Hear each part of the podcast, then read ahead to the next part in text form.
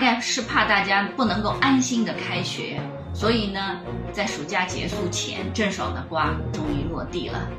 呃，我发现一个问题啊，就是不论是从吴亦凡的案子，再到阿里女员工被猥亵，在警察叔叔没有介入之前，网上各种言论一片渲染。警察叔叔一介入以后，发现这个案情的走向往往都是出乎我们的意料。同样的，在税务局没有介入之前，很多的案子是这样的；等到税务局一介入以后，发现案子原来是那样的。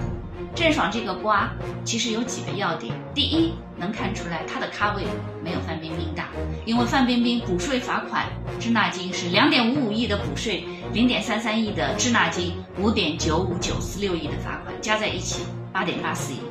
而郑爽七千万的补税，八百八十八万的滞纳金。再加上两点一八亿的罚款，合在一起两点九九亿。你看两个人的身价不一样。第二件事，两个人相似的地方都没坐牢，为啥？因为按照刑法修正案的规定，说只要在此之前没有被行政处罚过，没有被刑事处罚过，只要补税罚款滞纳金正常交掉，就可以免于刑事处罚。所以呢，他们两个人在某些处罚上面都遇到了税务机关的顶格处罚四倍。当然，郑爽遇到了五倍，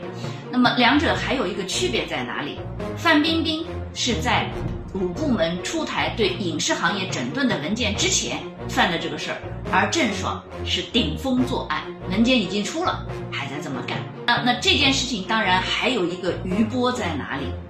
这个呃，郑爽的前男友张恒，由于他实际上自己也有参与到。虚假合同添加片酬以及虚假增资公司设立等方面的事情，所以不代表你举报完了，你自己的腿上的泥是干净的。所以呢，大家能看到郑爽比范冰冰更高段的一点在哪里呢？就是范冰冰是直接签了阴阳合同，而郑爽通过把个人的劳务转嫁到说变成企业的收入。来规避个人所得税，同时还增加了一个叫虚假增资。当然，这件事情后来因为被爆出以后，又被重新调整取消掉了。所以避税这件事情，在未来的话，一定要清楚的知道，这个它的界限在哪里，哪一些是合法的，哪一些是非法的。避税其实不存在合理，只存在是否合法。